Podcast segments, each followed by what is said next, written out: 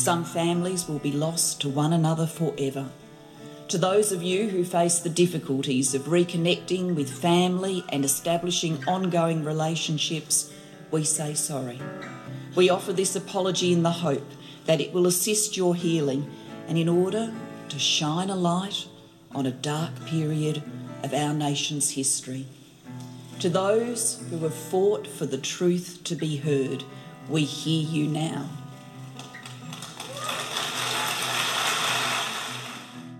You're listening to Adopt Perspective, a podcast for anyone affected by adoption. I'm one of your hosts, Jo Sparrow. This podcast is a production of Jigsaw Queensland Post Adoption Support Service. However, the views expressed are those of the people participating, not necessarily Jigsaw Queensland. The podcast discusses adult themes and listener discretion is advised. Welcome back to the second part of our episode with Nancy Verrier. I'm Jo Sparrow, and if you haven't already listened to the first episode about Nancy's first book, The Primal Wound Understanding the Adopted Child, then I suggest you hit pause and do so before listening to this one. It will lay the foundation for what lies ahead. A quick recap about today's guest. In 1993, a book was released that turned the fairy tale narrative of adoption on its head and revolutionised the way we think about it. Its author wasn't the first to explore the effects of early infant separation from their mother and subsequent adoption. However, in my opinion, she was the first to name and communicate it in a way that was profoundly digestible and accessible. And for me, that is the greatest feature of her work. Nancy Verrier is a former teacher, a psychotherapist, author, and lecturer. She holds a master's degree in clinical psychology and researched in the area of adoption. Today we'll be talking about Nancy's follow up book, released in 2003, Coming Home to Self The Adopted Child Grows Up. Coming Home to Self is a book about becoming aware and moving towards healing. It is written for all members of the adoption triad adoptees, birth parents, and adoptive parents, as well as those who are in relationships with them, including professionals. It explains the influence imprinted upon the neurological system and thus on future functioning. It explains how false beliefs create fear and perpetuate being ruled by the wounded child. It is a book which will help adoptees discover their authentic selves after living without seeing themselves reflected all of their lives. Welcome back, Nancy. Thank you very much. So, we talked last episode about how the separation of an infant from their mother immediately or soon after birth and their subsequent adoption is a trauma. Can you define trauma for us? Trauma is uh, when something happens that's unexpected and and confusing and involves loss usually um, i mean there are all kinds of things that we call trauma mm-hmm. but I, I think and of course, a lot of times people think, well, babies don't know. Believe me, the baby coming right out of the womb knows whether or not that mother is the mother. You know, I mean, yeah. whether whether the person who takes that baby home is is that mother mm-hmm. that gave birth to it or not. And uh, so we have to stop thinking that um, you know that we we learn everything from a book or something like that you know? Yeah. we have a lot of instincts that we sometimes don't acknowledge. And um, i mean just i think i try to get people to watch animal planet on the tv do you have animal planet on your tv yes and i'm often traumatized by it Okay. And why are you traumatized? it's usually there's one I remember, a Richard Attenborough, where this wildebeest mother is killed and her baby calf is trying to hang with the rest of the herd. And the rest of the herd kicks it and makes it go away, and it just keeps following them, and they keep kicking it out. And like, so can you imagine an adopted person watching that?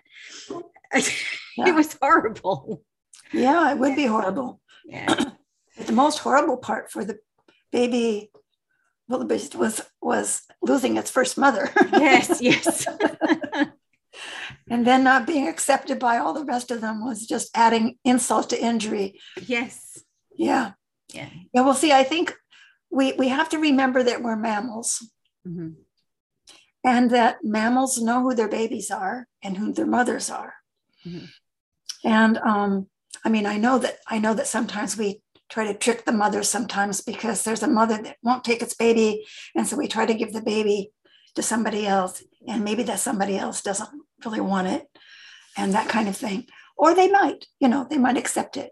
But um, but they know they know whether or not they are with the person that gave birth to them or who who is their baby.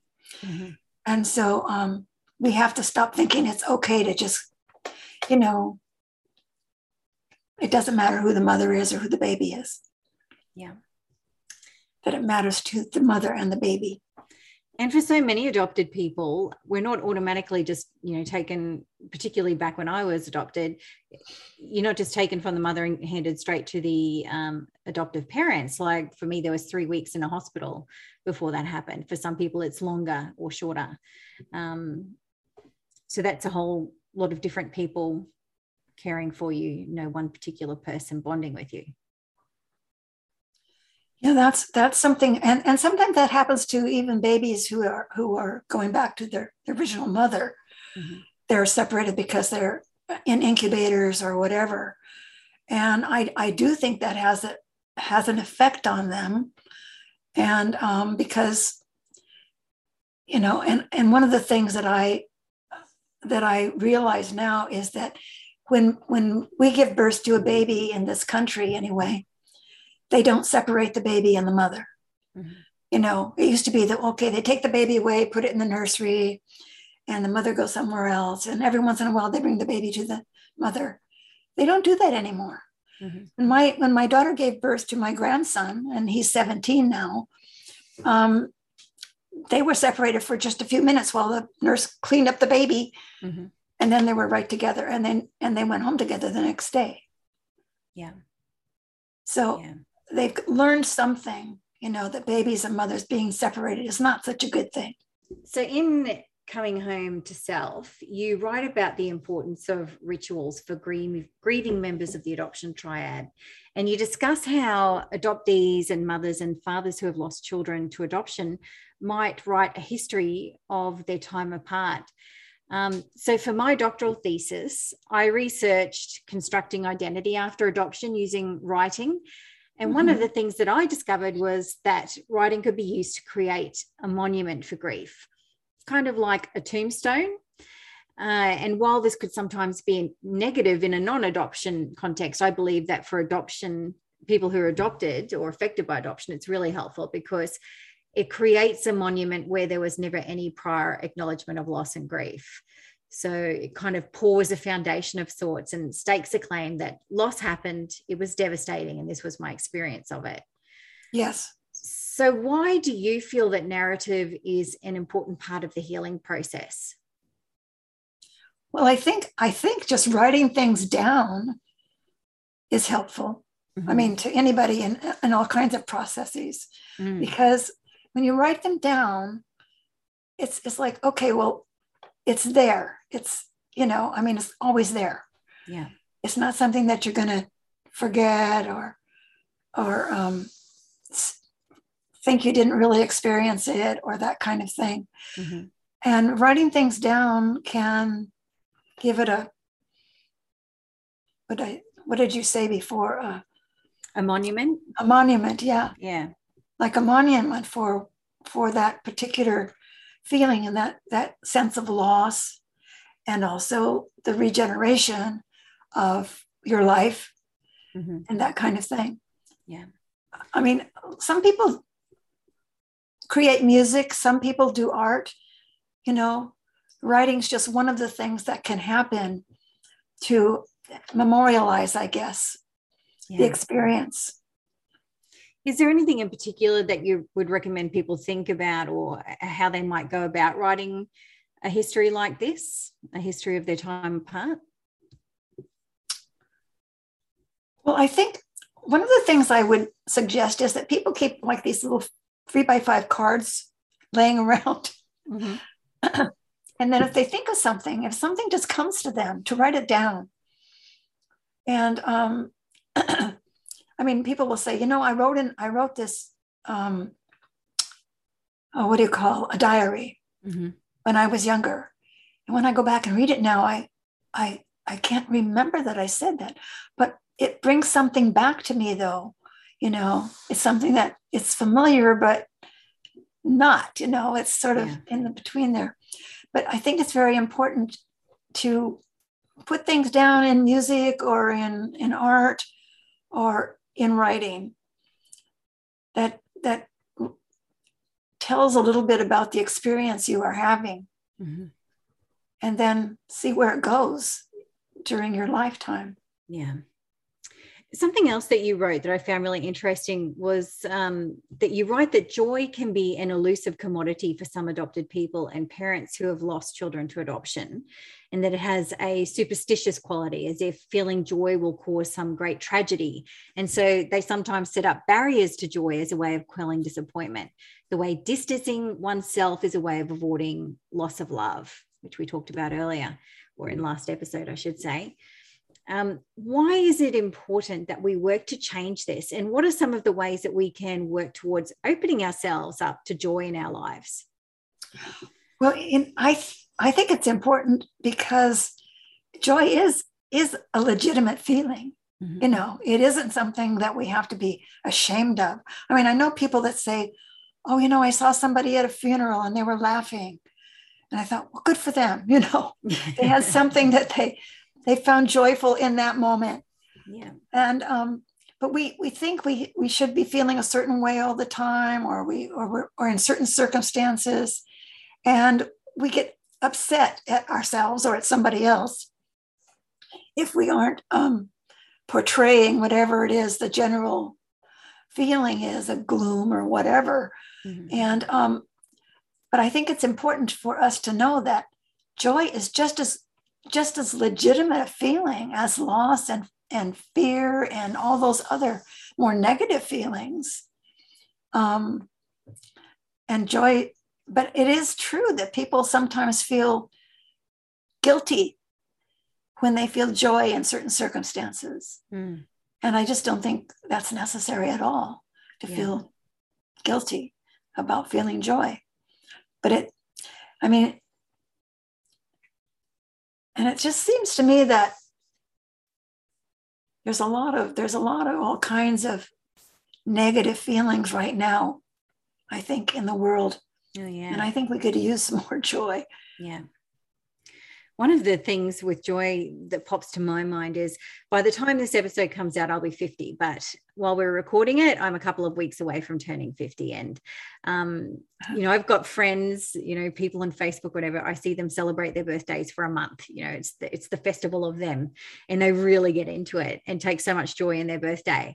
I do not like to celebrate my birthday. It's not an age thing. It's a, um, I just start feeling funky about it as it rolls around. I don't really want to do very much when it happens. You know, people ask me, do you want to do this? And I'm like, actually, I really just, I don't. I just would rather it just pass. And I, I, I know I'm not alone as an adoptee feeling that way. Have you ever spoken to adoptees about how they can manage this, or do they need to, or is it okay just to feel a bit funky about it, or reclaiming their birthdays? No, I think I think the reason that they feel because I think I wrote about this in the book, in one of my books, is it's the loss of the mother that makes them feel sad. Mm-hmm. And the loss of the mother happens right around their birthday. Yeah. You know, and so what they, they begin to feel that loss and and they'll they'll look forward to their birthday and really get all excited and all their friends are going to give them a nice birthday party. But then when it comes to the day or around the time of their birthday, they start feeling sad. And uh, I know that my daughter did was like that um, when she was a, a, little girl, she she really was all excited about her birthday, but I noticed that she was more quiet on on on the day of her birthday, and I think it was some kind of what do you call them um, re- anniversary reaction, mm-hmm. anniversary reaction to losing her mother, yeah, her first mom, yeah. And and i mean i've i've heard other adoptees say the same thing or or you know people that have had a loss and and a loss comes around again or the time comes around again the day or the or the month or something yeah. and they feel that same feeling again mm-hmm. so, so do you think that's something we should just uh, acknowledge and accept or do you think it's something we should be working towards trying to find a different way of being on that day or that well i don't i don't believe in trying to talk ourselves out of our feelings yeah um i you know if you if you're if people are trying to entertain you and you're not you're not having a very good time go with that. um, yeah. i really love that. Don't talk yourself out of your feelings. Yeah. Yeah. And you feel what you feel. Yeah. And and there's a reason for it. Maybe you don't even know what the reason is. I mean you might not remember that it's because i mean and, and it might not be just because it's your birthday and you lost your mother that day or it, it might be something else that happened that was sad on a certain time. Mm-hmm. I know I have a friend who who um, had a miscarriage, mm-hmm. and every year about the time that she had had that miscarriage, she felt sad. Yeah, and um, that was a loss for her, and um, and she would think, okay, what what's going on with me, you know, and then she'd remember that this is the time. Yeah, when she lost her her baby yeah. So, so you know, our bodies remember more than our minds do sometimes. They don't begin. And yeah, yeah, yeah. I see your kitty. Oh, it's my dog. Dog. Okay. Yes. I uh, couldn't tell from here. he's really bored and he's angry at me because I've had him locked up all day. So I have to go play ball with him. Why, where is she not feeding me? Yeah.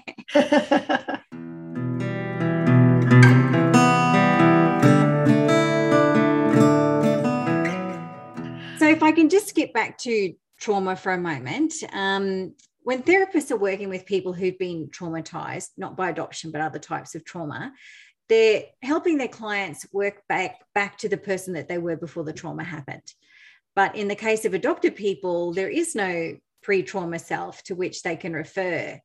Um, so I'm wanting to know what you can tell us about the differences between early versus late trauma.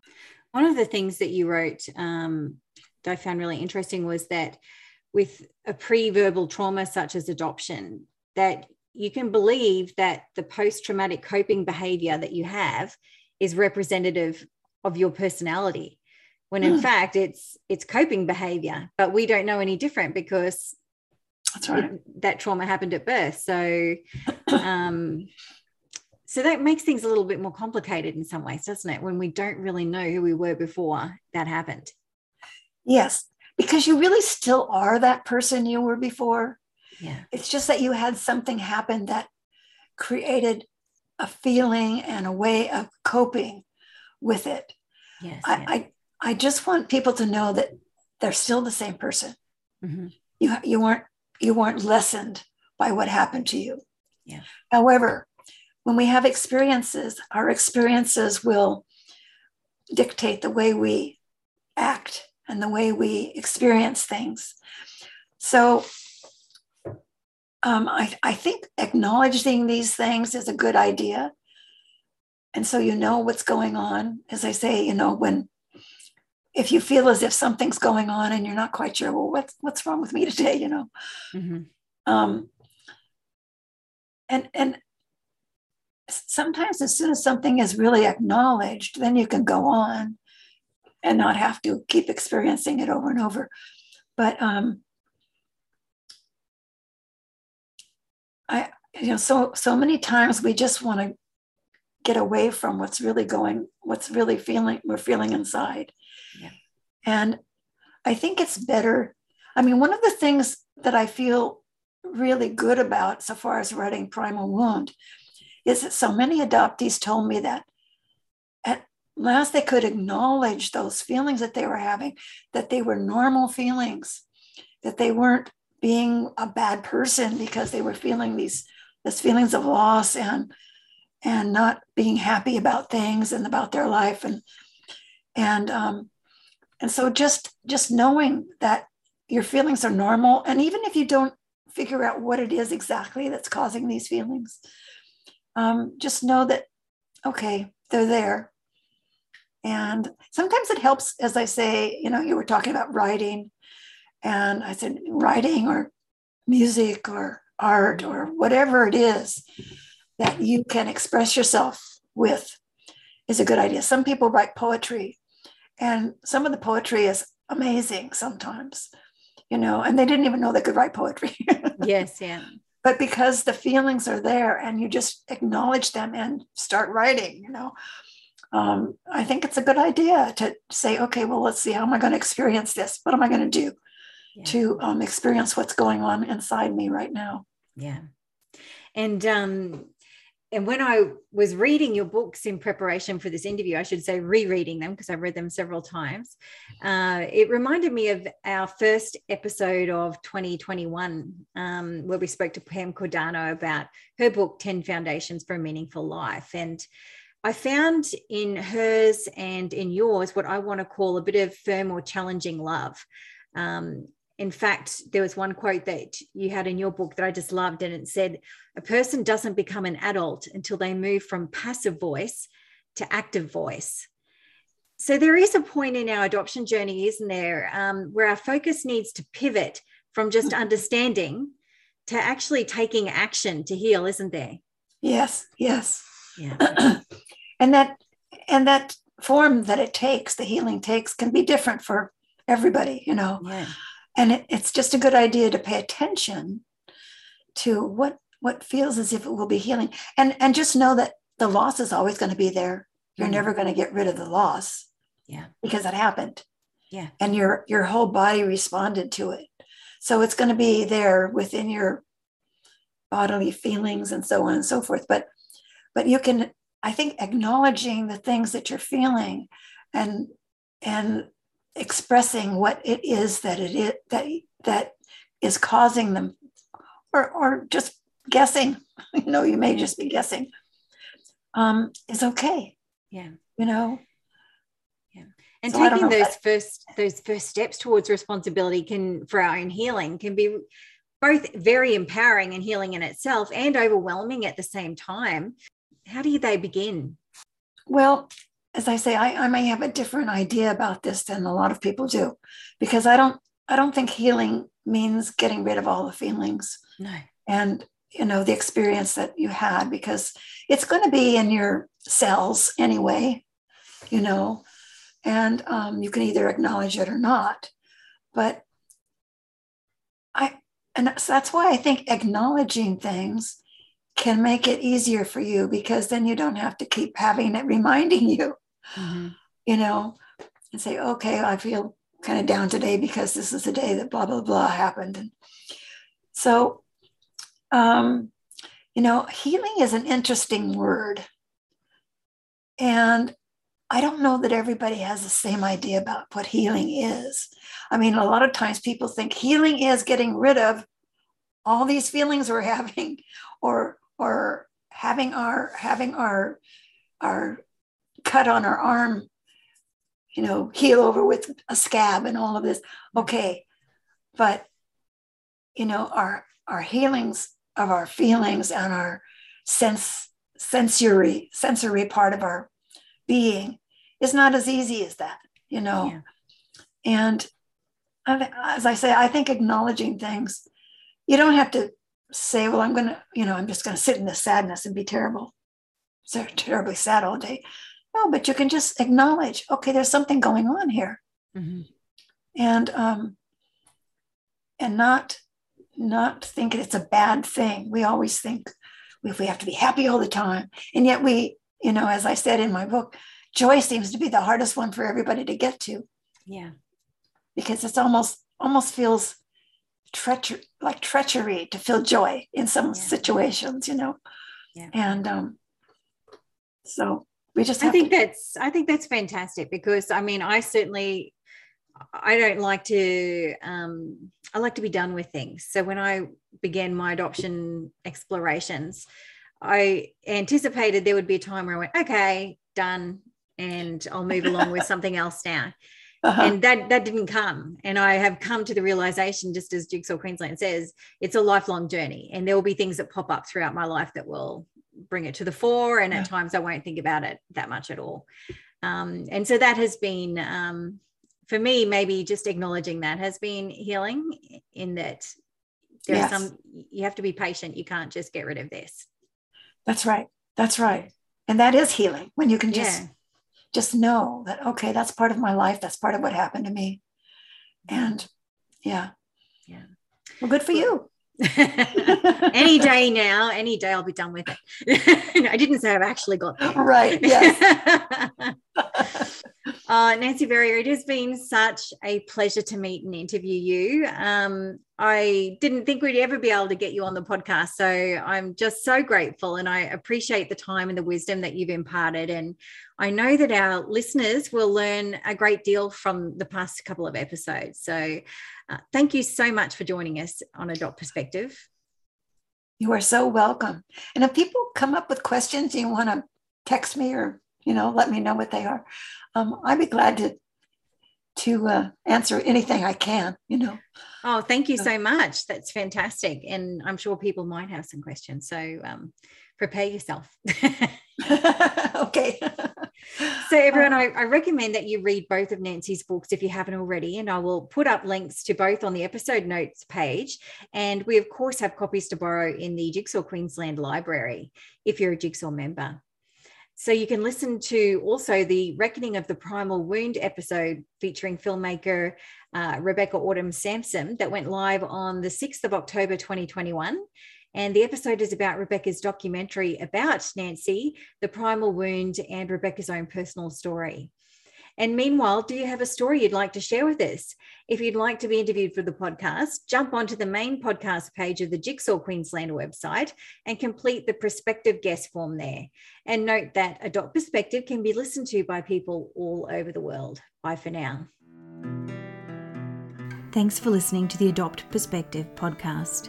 If you'd like to find out more, go to the podcast page on www.jigsawqueensland.com and you'll find a wealth of information and resources on the website. If you reside in Queensland, you can reach Jigsaw Queensland's Forced Adoption Support Service on toll free 1800 210313 or you can call Jigsaw on 07 33 58 6666. If you live in another state of Australia, you can still call the Forced Adoption Support Service number, and your call will be answered by the Forced Adoption Support Service in the state that you are calling from. In every other state, Relationships Australia operates this service. A big thank you to Matt Sparrow for composing and recording our original theme music. Until next time, I'm Jo Sparrow saying farewell from Adopt Perspective, a podcast for anyone affected by adoption thank you